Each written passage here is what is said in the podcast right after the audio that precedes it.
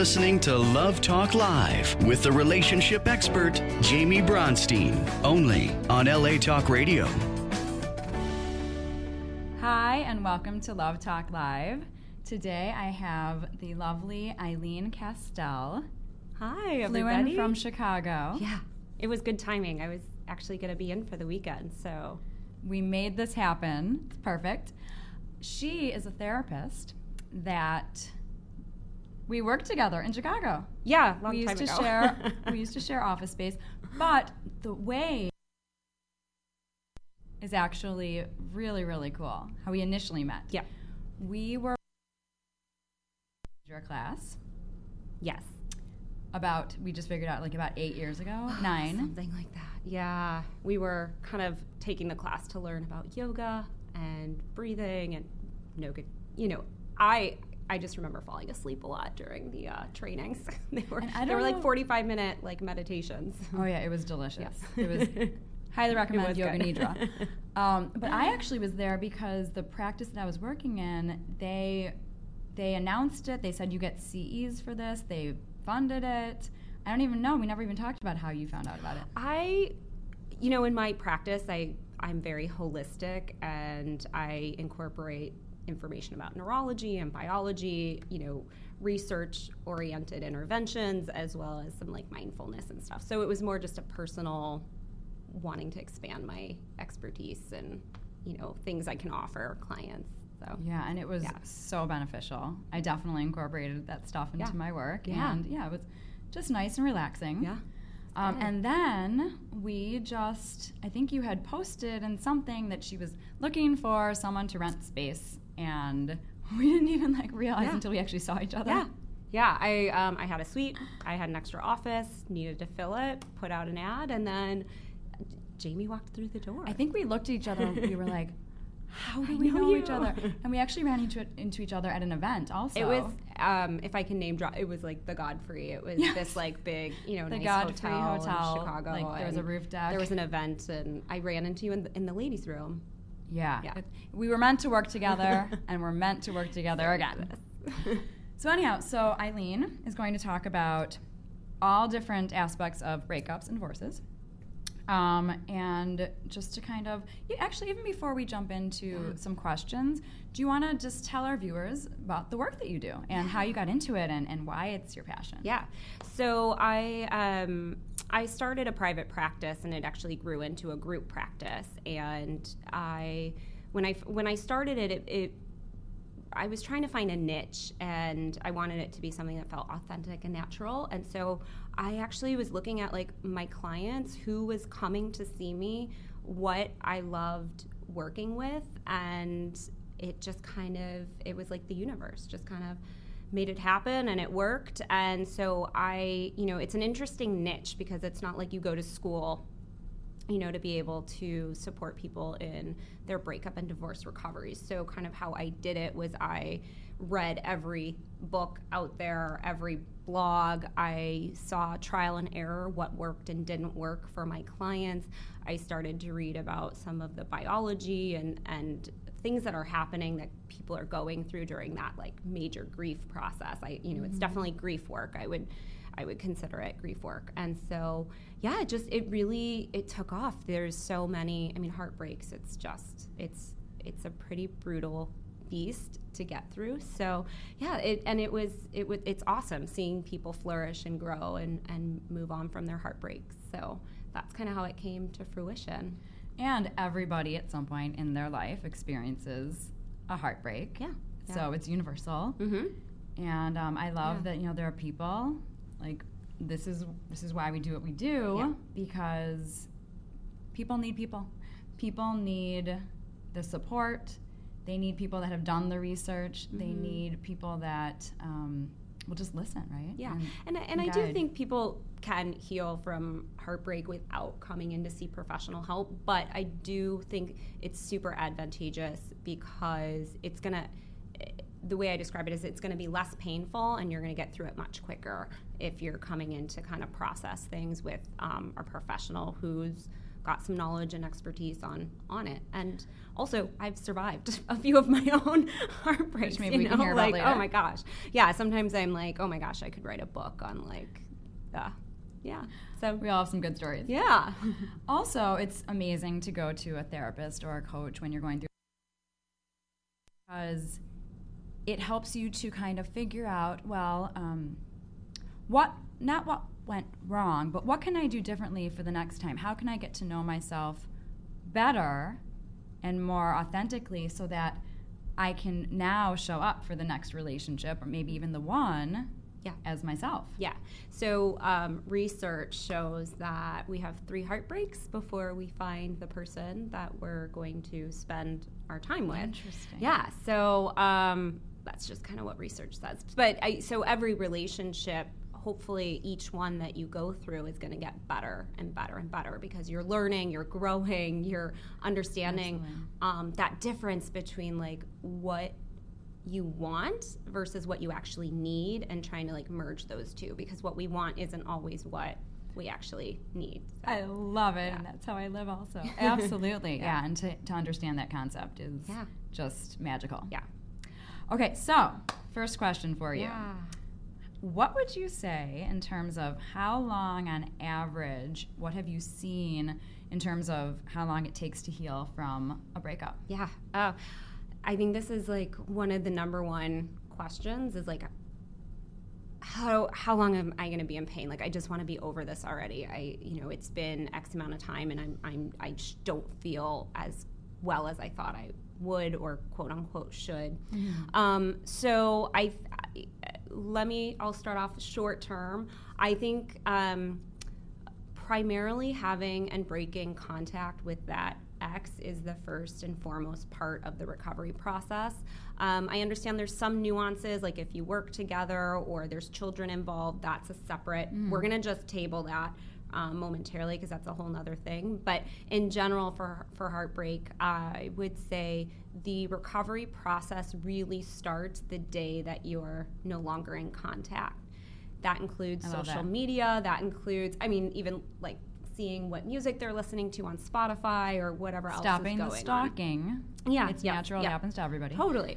Um, and so, I, what I really see from my clients is one month no contact where you're proactively focusing on yourself and your own wellness and your own growth and your own future.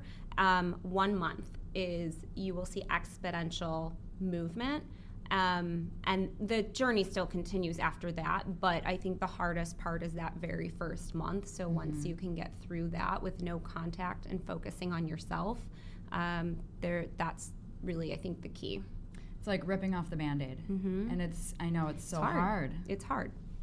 It's really hard. I think um, most often when people do break up, it's it is difficult, and people tend to stay in contact via text. So especially maybe when they're intoxicated or after a Yes. night out, like I miss you, or just a lonely Sunday, you know. So let's just say we were in a relationship and we broke up. Doesn't matter who did it. Um, well, let's say you broke up with me, right? And I'm feeling lonely on a Sunday, and I send you a text and I say, I you're then early on the breakup, you'll probably say a response like, that continues to drag on over time, there eventually one of us is going to slow down the response time. One of us is going to yeah. start to um, re injure the other person. There's like a secondary breakup that comes with that. So let's say, you know, a couple weeks or months from now, I send you a text and I say, I miss you. Then it's like, the time goes by, you don't respond right away, and then you're like, I'm sorry, you're having a hard time. I wish you the best. And it's like, oh, that's another breakup Oh, in God, a sense. yeah, it's like a re injury. Oh, yeah. And so It's- I think that that staying in touch phase can be in the moment, like it could feel good. it could feel For good, right? For the moment, getting that reassurance that you miss me, um, to feel like I'm still cared about, that you still love me, or that you're still thinking about me, or that this breakup is or divorce is just as hard for you as it is for me. But at some point, one of us is going to start to move on, Mm-hmm. and then the person that that's happening to gets re-injured. It's like a second breakup, Right. So But also, there are situations, obviously, this happens all the time, where people break up and then they do get back together.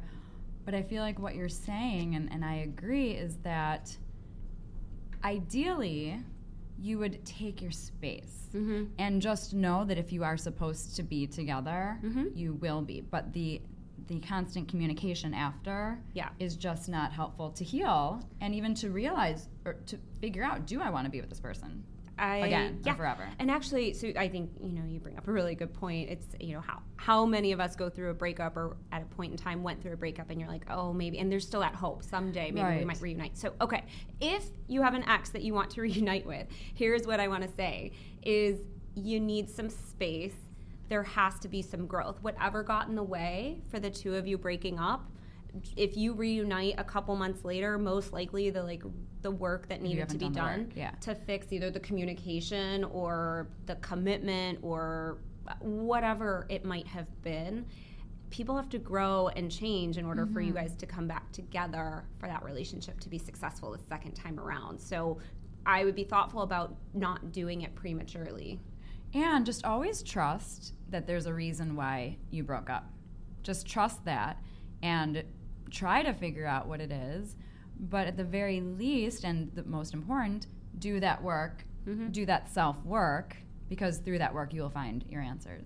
Yeah, and I would also, you know, I think to aid in that, um, I think taking someone off. So, not just having the, I think having the hope that you're going to get reunited prolongs the breakup recovery piece. So I wouldn't necessarily say that's a that's like a go-to.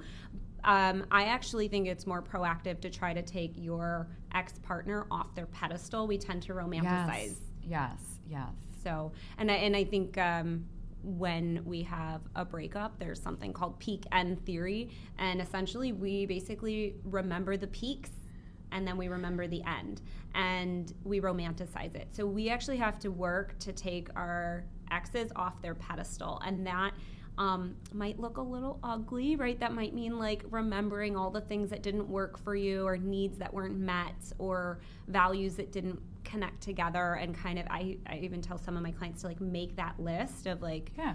um, you know when you're feeling like you miss them and you're ready to reach out to them kind of read through the list of things that make you feel stronger like things qualities that you didn't love about them or ways that you were injured and then create another list that's positive in the affirmative of like what you are looking for um, in the positives that you might not have gotten in the In last order relationship to manifest it. Also, oh, I love manifesting. I love Yeah. manif- I'm writing a book about it. Really? Yeah, we'll talk Oh about it God, at I have lunch. so much to tell you about. Um, You guys should all come for Yeah. lunch after. Oh my gosh, I love manifesting, and you should. By the way, this is a pre-recorded show. That's why we're going for lunch after. Normally the show's at five o'clock. People are like, "What is going on?" Um, but I just wanted to say something about what you were just saying, which is that also about the whole pedestal thing because oh, that's such a juicy topic. That this is what I believe. Not everybody has to believe this, but it's also it's the energy between two people. It's not even that person you know so and that person who is on the pedestal is just a person mm-hmm. is just a human being. And yes there is energy is a very real thing. It's something when two people come together and they have it's even it's not even just you know chemical it's not chem i'm not talking about chemistry i'm talking about an energy. You can't see it you just know it when you feel it. So that's also what i try to help my clients with to mm-hmm. see that it's it's not the person it's that energy. And then if you're supposed to be with that person you mm-hmm. will and if not at least the you know feel grateful that you've experienced that energy because then you can identify it when it comes again in a different form but I like the idea of energy. Yeah. Um, I think uh, when I think what's really important is how your partner makes you feel, and I think every relationship. Every partner makes you feel something different. Some, you know, one person might make you feel really silly and goofy. Another person might make you feel really sexy. Another person might, and I think different partners bring out different things in us, and that mm-hmm. that energetic exchange and how it makes us feel is we get to, when we're dating we get to figure out like which version of myself do i love the best when i'm looking for my next partner Yeah, and also ideally, the the person that you're supposed to be with would, when you're in their essence, you just naturally, because you can be yourself, you get to you know be all aspects. Um, but I love that you know as you go through the dating experience, you get to see what feels the best, basically. So do you? I guess then, are you, do you feel like on a first or second date, like you feel it, you you know, kind of right off the bat? I feel like it depends totally on the situation. There are definitely couples that meet right away and then they're together forever. It just takes off. But there are definitely couples, and I've been interviewing a lot of couples Yeah. recently where one person was right away and the other person, it took them a little more time. So it's really a case by case, but this is why love is so cool. Well, and I, I know I, I love that you're sharing that, and I think it really also depends on our attachment styles. If someone Yeah. has more of an anxious attachment, a secure attachment, or like an avoidant attachment, um, it can really dictate how you interact in, early on in a relationship. So if you um, like w- one client who I adore, who's coming to mind, ha- like really wants a relationship and really is ready for love, but she gets really scared off, what you know, pretty early on in the relationships. Um, there's a little bit of an avoidant attachment there, and then once she gets through that, then she feels pretty secure and good in the relationship. So I think it's it's really great if you can kind of work on your own or with a professional, kind of figure out what your attachment style is, and there are there's quizzes for those too, or there's a book called The Attached. Um, I think it's really important for you to know what your attachment style is and how it's playing out in your current relationship or in your dating life. Yeah, and I would just add to that that it's uh, that people come to relationships with unresolved issues Mhm. and insecurities. So and and it all ties in. So just basically do that work before you move on. Yeah. And we Yeah. need to go to your next question, or Yeah. we just talk forever, Yeah. and then we're going to go into the lunch hour. Uh, okay, so what would you say are the most difficult aspects of going through a breakup or divorce? Yes. Okay. So, first and foremost, I think it's important to know that love is registered in the same part of our brain as addiction is. Um, and that when we're feeling in love and infatuated, the same part of our brain, gets a lot of blood that also um, obsessive and um, compulsive behaviors, right? Yay! so, So fun. so, you know, in, in a sense, love is very much like an addiction, and you can go back and think about your experiences and think about, you know, okay, when you first meet someone, you're like, you want to be close to them. When you're not with them, you think of, you're kind of obsessively thinking about them. Yeah, you yeah. you want to spend more and more time with them. You dream them. about the future. You dream about the future. The next time you're going to get to see them, you're the missing of them, aka kind of like cravings. So there's this there's a correlation, and so when you're going through a breakup and a divorce, um, and you're having to fall out of love, especially if you're the injured party, the um, you'll still ex- the same way you fell in love is going to be similar symptoms as when you're falling out of love. Like you know when you're getting broken up with the obsessive thoughts wanting to be with the partner like negotiating in your head or bargaining. Like i would do anything to be back with this person. So there, there's an interesting parallel Yeah. or um, correlation i should say. Parallel? parallel. Parallel and correlation. One word. Parallel Uh, or correlation so I, I think no you know kind of understanding that the the cravings you're having or the obsessive kind of thoughts you might not consider them obsessive but from a clinical perspective that's just kind of what we would call it um, it's natural and it's part of our biology and it's just a normal part of the process so i think that's one of the harder parts to go through when you're going through a breakup And also to, um, I'm sure you work with your clients. I do this where we, I try to encourage my clients to feel their feelings and to not push them aside. You know, because it doesn't. It's not going to feel good. yeah yes But the best thing you can do is to go through that and feel it. to sit in it work It's gonna through be mucky. go through it yeah you'll get through the other side faster yeah. Yes, yeah. i think our society teaches avoidance and like it's just innate and it's rampant Yeah, it's not. It's just going to be there. Yeah. It's not going to go anywhere unless you do something about it. So, Yeah. I think the other, uh, so number two, right? Uh, so number two, um, ha- hardest part of getting through a breakup or divorce is when you are in a partnership. Um, there is a we and an us identity. Um, like Jamie, you're, when you talk about your life, um, I imagine sometimes or quite often you're like we or us, like Yes. we are going on vacation or Yes. um, and and but as a single person you have to shift your identity to a me and an i so Yes. when you're going through a breakup or divorce there's an identity shift from a, a we and an us to a, a me and an i Hmm. um, and so that process takes a little bit of, of work too so i mean i think there's a lot of advantageous and really beautiful things that you can do to encourage that for yourself um, so on one part i do think in a relationship it is really important to maintain some level of me and an i identity Yes.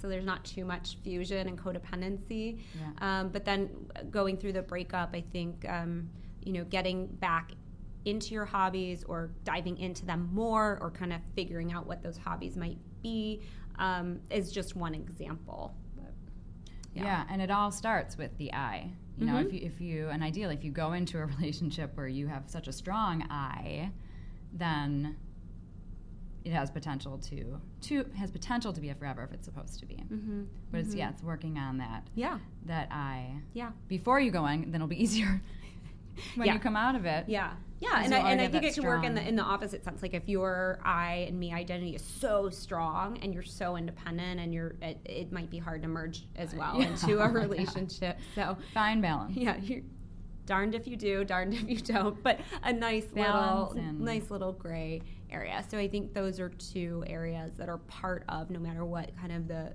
the recovery process. And I think those are challenging aspects. Yeah. Anything else to add to that, or should we? I think we could probably move on. I mean, there, we could talk all day, Forever. but um, yeah. Okay. So, what would you say are some reasons, um, some things that hold people back from actually going through that process, the healing process, to get to the other side? Okay. So I think most commonly I find that people are fearful of not finding love again or finding someone like the person Mhm. they just lost because they want someone like them. Now you're in a good place if you're like, yep, done with that version of the person, like moving on. But I think fear, this um, inherent feeling or belief that love is rare and it's so hard to find, and, Mhm. and it, it actually is the reverse. Love is common. We just have to do the work to find it. You know, we put so much legwork into like our education. We'll, we'll um, research and move cities and states and spend tons of money on like our education and finding the right university and such. And I think it's just as okay to put that much effort into into finding love. So I think fear of never finding someone that might love like this idea of like I might not find anyone that loves me again or I might not find something like what I had and I liked what I had. Yeah, and if you love yourself truly and unconditionally, you will find somebody that's going to love you because that's where it starts. Well, everybody's lovable. I mean, we all have we all have our yeah. um, quirks and um, Yeah, and I love that you're bringing that up because Yeah. people, um, yeah, I work a lot with people, and the fact that until they actually like go into it, they don't even realize that they're walking around with this story that they're unlovable. Mhm. And until they actually do that work, Mhm. and until they start loving themselves, and until they truly do feel lovable, that Mhm. is how they manifest. What is when you say like feeling lovable, like or that? What is what is for you? What does that mean or look like? Because I think it's um, something that's thrown out there a lot. Like you have to love yourself, and um, I think it's really complicated. It's it's a statement, but I think it, there's like so many nuances and. Um, it's really complicated. So I would, yeah. What do you think? Oh, this is so much longer than like a two second. We'll talk about lunch. Okay. Um, but basically, yeah, it's these stories that whether it's from your childhood or a, a experience that you had in a relationship that was very detrimental, and you're kind of still stuck there. Um, people walk around sleeping; they're not awake Mhm. to these internal stories that their ego, their basic self, is telling them all day, every day. That is projecting outside to people that and people are reflecting back to them oh you're not lovable it's all subconscious you know oh you're not lovable you're not lovable so it's better to walk around the world after you do the work feeling lovable Yeah. and then you will attract Okay. love. No. Okay. So, with that being said, like I think then it's really important also for people to be really cognizant of the narrative they're creating Exactly. about their breakup and about the relationship. And when you think about um, like the narrative that you've created or your breakup story or your divorce story, um, you can figure out what you've created or what you're sharing um, by just listening to yourself as you're talking to friends. Um, and I would say be very careful about who you vent to and also what the narrative is that you've created because I think it can kind of, um, the narrative or the story, your breakup story can really uh, be rooted in some of those beliefs or ideas that you've kind of mentioned about the self love, the and perpetuate those negative beliefs like I'm unlovable or everybody leaves me or um, I'm not Yeah. I'm not nothing I do is good enough those types of stories so I, I think really being thoughtful about the narrative you're you're perpetuating by the story that you're telling other people like oh they did this or he did that or she did this to me and I, it was a surprise and to I had no idea this was happening and to really think about why. Why why is that the story? Why is that the narrative? How does it serve you? Do you want other people to feel sorry for you? Do you want other people to be angry with your ex? Do you want people to give you empathy? Do you want people to understand how much pain you're in? And to really think about what the narrative is and why and how is it serving you and would a different narrative serve you better or maybe just talking about what happened a little bit differently serve you better in your like recovery process And exactly what you're saying, it's the more you're stuck in victim mode, the more you're going to just attract the same story again and the same story. So to change that, instead of I'm a victim, you know, I believe in myself. This breakup happened, you know, for no other reason that it just wasn't right, and then just not a right fit. that. Yeah, and that acceptance process of it, it just wasn't a right fit. Maybe it was timing. Maybe But to trust. Yeah, yeah, and I, and that's part of the work. It's not something you know. If if you're listening to this right now and you're in the depths of a heartbreak, you're not going to enjoy what we're talking about right now. Like you're not there yet. It it takes work and. Uh, yeah, I, I think, you know, again, I think people can do this work on their own, but it's going to be much smoother and much quicker doing it with, with a professional that can help you self reflect and move through these different aspects a little, you know, smoother. Yeah, a sounding board. Yeah. Um, so, anything else to add to what holds people back from moving on from healing? I'm going to just look at my notes. Um, I think that's a good kind of jumping off point. You know, I think we could keep going down the rabbit hole. Yeah. So let's move on to when you are ready, you're healed, you're healing, you're almost there, you're feeling amazing. What are some tips that you have for when people are getting out there again? They're hopping online, hopping on their apps, and they're dating. Okay. And they're all snazzed up. They've gotten their new outfits and, you know, gotten their eyebrows waxed Yeah. or new hairdo, yeah. new shoes. Yeah. Um, I think it's important to know what you're looking for. Um, I, I think on one hand, for manifesting, you are going to have your like epic laundry list of everything you're looking for, but that's for manifesting. For actually going out there and looking, I think it's really important that you know what your, and I usually say five to seven non negotiables are. I mean, these are things that if your partner doesn't have this, it's not going to work. This isn't like sprinkles or icing on the cake. This is, you know, like I might, you know, someone might love um, if their partner is into sports, but if that's not a deal breaker, then why? you know look for that specifically so i think knowing and doing the work and figuring out what your values are so i would say relationship values right if it's um, I can speak for myself. Like one of my relationship values is authenticity. I want someone to be authentic. Um, another one of my values is self growth, like someone that's willing and open to to learning and growing. For knowing your five to seven non-negotiables sets you up for i think better success it also helps you not be looking for a needle in a haystack um, so things like he has to be or she has to be uh, you know x amount height Um, right. If if that is a deal breaker, you have to put that on your five to seven list, and just know that you're giving something else up because something else is, you know, going to take that place. Um, so that way, when we are starting to fall into infatuation and like and lust with someone, we don't start to negotiate on what we really need and what we really want um, because we like somebody, which we all do. So knowing your five to seven non-negotiables is really important, um, and and being really specific about that. And what would you say you've experienced? Um, have your clients been resistant? Like, I Oh, know they love I've it. experiences. Oh, really? Well, where they come in and they, and they do the negotiating, Mm, mhm. but but you know I'm willing to you know I really like him, so it's okay that he isn't blah blah blah blah whatever it is. Um, yeah, and it's hard, you know, because we our clients need to sit there and they need to go through it. We can't be like, no, end it now.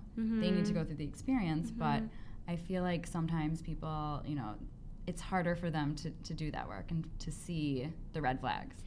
Oh yes, yes, yes, yes, yeah. And I, th- I think talking about relationship patterns um, and the and and also helping um, our clients understand the nuances of what's happening. So just for example, like manipulation, I think it's something that's sometimes it's really really subtle and harder to see. So helping a client Yeah. understand like an argument and if um, your voice wasn't heard or you weren't allowed to you know um, feel understood by your partner or the argument got turned around on you i don't think it's a conscious manipulation but for example that is. And so i think it's important then to educate clients like can you go back and course correct that with your partner? And if not what does this mean um, for you? And you get to you hold the cards the you know clients all of us. We get to decide what we're willing to tolerate what we're willing to negotiate in a relationship. And we as at least a therapist aren't it's not for us to tell people what to or not to do um, or what's right for them so it's just helping them understand what's going on and then and then the client gets to make the decision on if this is something that they're willing to negotiate or tolerate yeah Yeah, and and as a therapist, um, first of all, we don't know we don't know what is good for anybody else besides ourselves. We don't know. However, as trained professionals, we can sit there and we can have a feeling of well, maybe they might be better off if they're not together. Um, someone else might be better suited for them. Um, but I mean, I learned so long ago, you know, that as a therapist, you sit there and you, you know, it's not healthy. It's not healthy to tell your friend what to do. right So, right you know, you should, because people really do need to come to their answers on their own. Yeah, and I think as professionals, we can see an unhealthy pattern maybe of communication um, and help you understand that. And then again, once you understand that, you get to say, like, I'm okay, you know what, Be- based on everything else that uh, we've got going on in this relationship, like, I get it, that's not awesome and that's annoying, but I'm gonna let, that's fine. I accept it. And then they see what happens. Right. And then maybe they will be together Yeah. forever, happy or not happy, Yeah. or maybe they will break up eventually, or, Yeah. but that will be their journey. Yeah, and this is also kind of a pretty, um, like as we're talking about this, a bit vague. It's hard, you know, without specific incidences to, to kind of speak to this. But I, but I think overall, knowing what your five to seven non-negotiables are is is awesome for you to be out there dating or even if you're like unsure about your relationship and trying or maybe even contemplating that divorce or that uh, that breakup knowing what your what your non-negotiables are and then seeing if the other partner if your partner can you know move the needle and and like be able to um, not give you those values but make enough change that that your values are satisfied enough to stay in that relationship. And i think that's important for you to understand. And then you can decide if it's the right relationship for you or not. But that's that's also another whole probably show but Yeah. um, i think yeah so in terms of once you're done with a breakup moving forward i think that's really important to know for yourself And in my book, I actually have it's red flags, and I have this list, and it, it spells out a word. So it's very helpful. People can like p- keep it in their pocket on dates if they see. Oh wait, that's on my list. Oh, okay. I'm out here. i can't wait to hear about what these are I will share. yeah Um, so, the cool girl. Tell me about the cool girl. Um, so this could be the cool guy or the cool girl, but we'll talk about the cool girl. Um, and If there are some cool guys out there, Yeah. just you know, yeah. you can so I, understand. essentially what um, when I say the the cool girl. So when you're dating and you're starting to like somebody and you're starting to spend a little bit more time together, I think a lot of us tend to be uncomfortable with bringing up some initial conversations about things we didn't like or things that annoyed us or um, things that we took issue with or that we would like to speak up about, but we don't want to start an argument or we don't want to scare the person off and everything's new and you don't really know the person. And so you're a little avoidant of bringing things up. It could be anything from like, hey man, like you, I thought we were going out Thursday and I never heard from you, or you were 20 minutes late to our date. It could be, you know, it could be something like that, or it could be maybe something a little bit bigger. But I think I, I like to encourage my clients to self advocate and find that that voice to bring up those I'll just call them difficult conversations.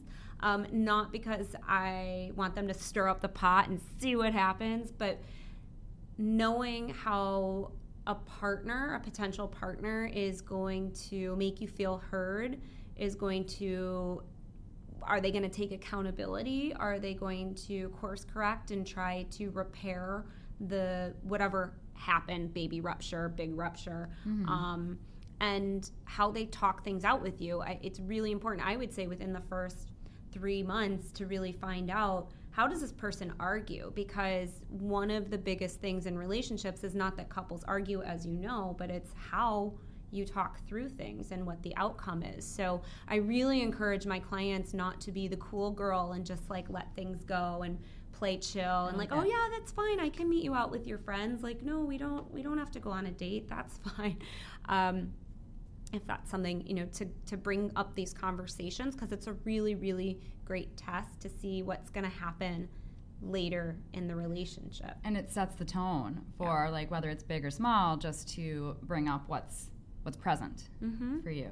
yeah yeah sets the tone um, Yeah. do you demand respect do you and maybe demand's not the right word but do you want to be respected do you you know if want someone to hold their their keep their word and follow through and be honorable and and these don't have to difficult conversations don't have to be like we need we need, need to, to talk. talk, Um, it can be just it can be it Casual. can be casual it can be chill it even. could be yeah just like kind of put in there maybe if you're driving or you're in a cab or it could just be like hey you know like i'm super excited to see you tonight you know i was bummed out i didn't see you on thursday just next time like you know let, i just need to know in advance if you're not you know if you need to cancel um, i would really i would really appreciate that And I love that you are bringing up this topic because people really they want to they don't want they're, they're, they fear that the relationship is going to end so much that it almost Yeah. becomes a self-fulfilling prophecy if they keep doing these behaviors or lack of behaviors or lack of using their voice Mm-hmm. and then the relationship ends up ending because it wasn't authentic and they weren't sharing how they were feeling so or later in the relationship they decide oh now i feel safe to share and and then their the partners, partner's and like, wait, what's happening? I didn't. Yeah. I thought you were super, well, Yeah. cool, or um, the whole it- tone Yeah. So- Yeah. So I think it's important to test those things out early on because you're gonna have arguments. It happens. You're gonna have conflict. You're gonna have disagreements. You're gonna have um, moments where you feel disrespected. Not that the other person did it on purpose, but they're gonna happen. And I don't, uh, you know. I don't think you have to talk about every single one of those. That might be a lot, but I think it's important as like a general theme. Like, hey, in general, you know, let me know if you have to cancel and not two hours in advance. Like if you could let me know the day before, so I'm not sitting around on my Friday night, whatever it might be. And Just I an like that you're saying like kind of choose your battles, pick your battles. Mhm. Um, but definitely the message here is to use your voice. Mhm. Use your voice, express how you're feeling. and self-advocate. And I and I think, I guess the other thing I'll I'll add to that is coming when you are having these difficult conversations. Coming from a place of curiosity is my favorite Yeah, go-to. Yeah. You know, saying like, "Hey, I you know I wondered Curious. why." this maybe happened like can you help me understand more or tell me about that and and that way your partner is not on the defense Yeah. and they feel more like oh well this is why or this th- these are my thoughts and then you can kind of go from there but a place of curiosity keeps things totally neutral nobody's Love it. Yeah. yeah so And using I statements. I'm feeling this way. Not you did this, you did it. You made me feel just this is how I'm feeling and I'm I'm sharing it with you. And then I'm curious. yeah yeah you guys yeah. are all going to be laughing when you use that language. I'm- Curi- I'm just wondering i'm just like curious could you call us. yeah call you us need some support. yeah Um, so, anything else to add to this Yeah. Oh lovely gosh, so much. discussion? Um, I, know we can, I know we're limited on time. I think as far as online dating goes, um, you know, it, I I think it's what I strongly recommend. I'm talking to all of you that are online dating. Um, have a screener phone call before you take the time to shower, go across town, spend the time, spend the money. I think a even if it's 10 minutes, just like, hey, Yeah. how are you? Keep Where do you live? What do you do for a living? Like how many members are in your family? Where do you grow up? Like all that kind of foundational stuff. I for a couple of reasons. One, you can rule out some like outliers of people like you you know you don't want to go on a date with. And number two, it sets you up to feel a little bit more comfortable on the date because you feel like you've already kind of gotten to know the person a little bit.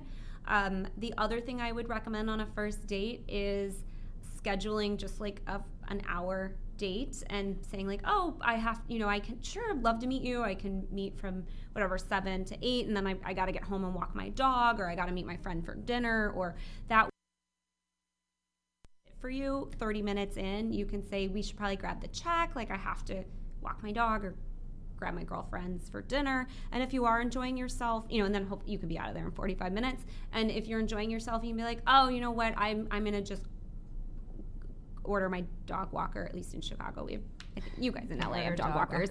like um, on-demand dog walkers or um, say like oh actually my girlfriend just canceled and or my guys just canceled um, i can hang out a little longer if you're enjoying it so yeah. um, there was one other thing I was gonna say about um, first online dates, but I, I think about it. Yeah. I was going to say that just it's okay to be selfish in dating. It's all about you, you know, like even if you hadn't scheduled it for a certain amount of time, just if you if you're not feeling it, you know, just very sweetly say, you know, I have to go, I have an early whatever you you need to say in the moment, but just honor your needs Mm-hmm. because people avoid dating because they're like, oh, I don't want to have to go for two hours. And I say, you don't have to go for two hours. Also, getting back to the conversation beforehand, love the idea. If you can, great. If not, it's it's okay. But any type of communication, I always say like just keep that communication before you actually meet the person to a minimum. Like I have clients that come in and they, and they say, "Oh my God, for months we spoke on the phone and it was amazing, but then we got in person and it was not good." Because it's all about that, like I said, that energy and that and the chemistry when you're mm-hmm. in person. So it's just a waste of time and energy. You know, just get in person. But yes, a little screening, a little getting a sense of the Yeah. person beforehand is great. yeah, because I think people get burnt out pretty quick from from online yeah, if you're dating doing this like and putting so much yeah. into it. Yeah. Um, I remembered what I was going to say. She's smart. Smart cookie. I'm keeping it going. So I think the other thing is also uh, um, I find that people overestimate how injured the other partner is going to be with online dating, whether you've gone Oh, on yeah, one or good. four Yeah. or five dates, um, about how injured the other person's going to be if you have to say this this isn't working for Right. me and i find that people do right the, the ghosting or the like kind of the fade out where you're texting but you start to really slow down the texting. Six, but you don't actually ever just say like hey like it was really nice to meet you. I think you're there's a lot of great aspects about you this and this and unfortunately i don't think this is the right fit. And just let the anxiety go and trust that the other partner is not the other person's not gonna like become devastated or truly injured if they do there's other stuff going on for them Right, like about their thing. rejection or something else but it's not your responsibility that i think it's it's just important to kind of put closure closure if if, if you're done and it's not a good fit so. And of course, we're all empathetic, and I agree with you wholeheartedly. And, and I feel that way now. A long time ago, in 2003 specifically, I had just moved to LA and I was online. I was dating all these guys, going on lots of dates, and just by the process of dating in general, it's not like I was going to like every guy. And I remember talking to my grandma on the phone once and just crying hysterically because my heart was going out to these guys. I'm like, I just feel so bad. And obviously, that was like 5,000 years ago, and I've evolved and I've learned so much. Um, and I, I, agree. This is a that's a good. That's also about you know honoring yourself and mm-hmm. and of course you're empathetic and you feel for the other person, but and also just re- remind yourself that things are meant to be, and that person is going to find yeah, and they're supposed to be. Yeah, and trust that other people can take care of themselves. I mean, the person you're going on a date with has lived at least 18 years, 20 years, 30, 40.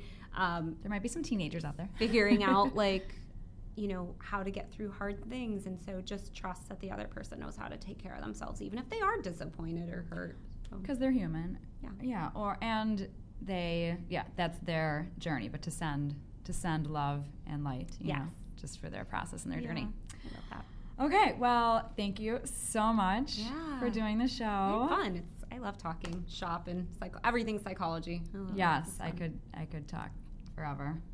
Um, so, how can people find you? So, my group practice in Chicago is next.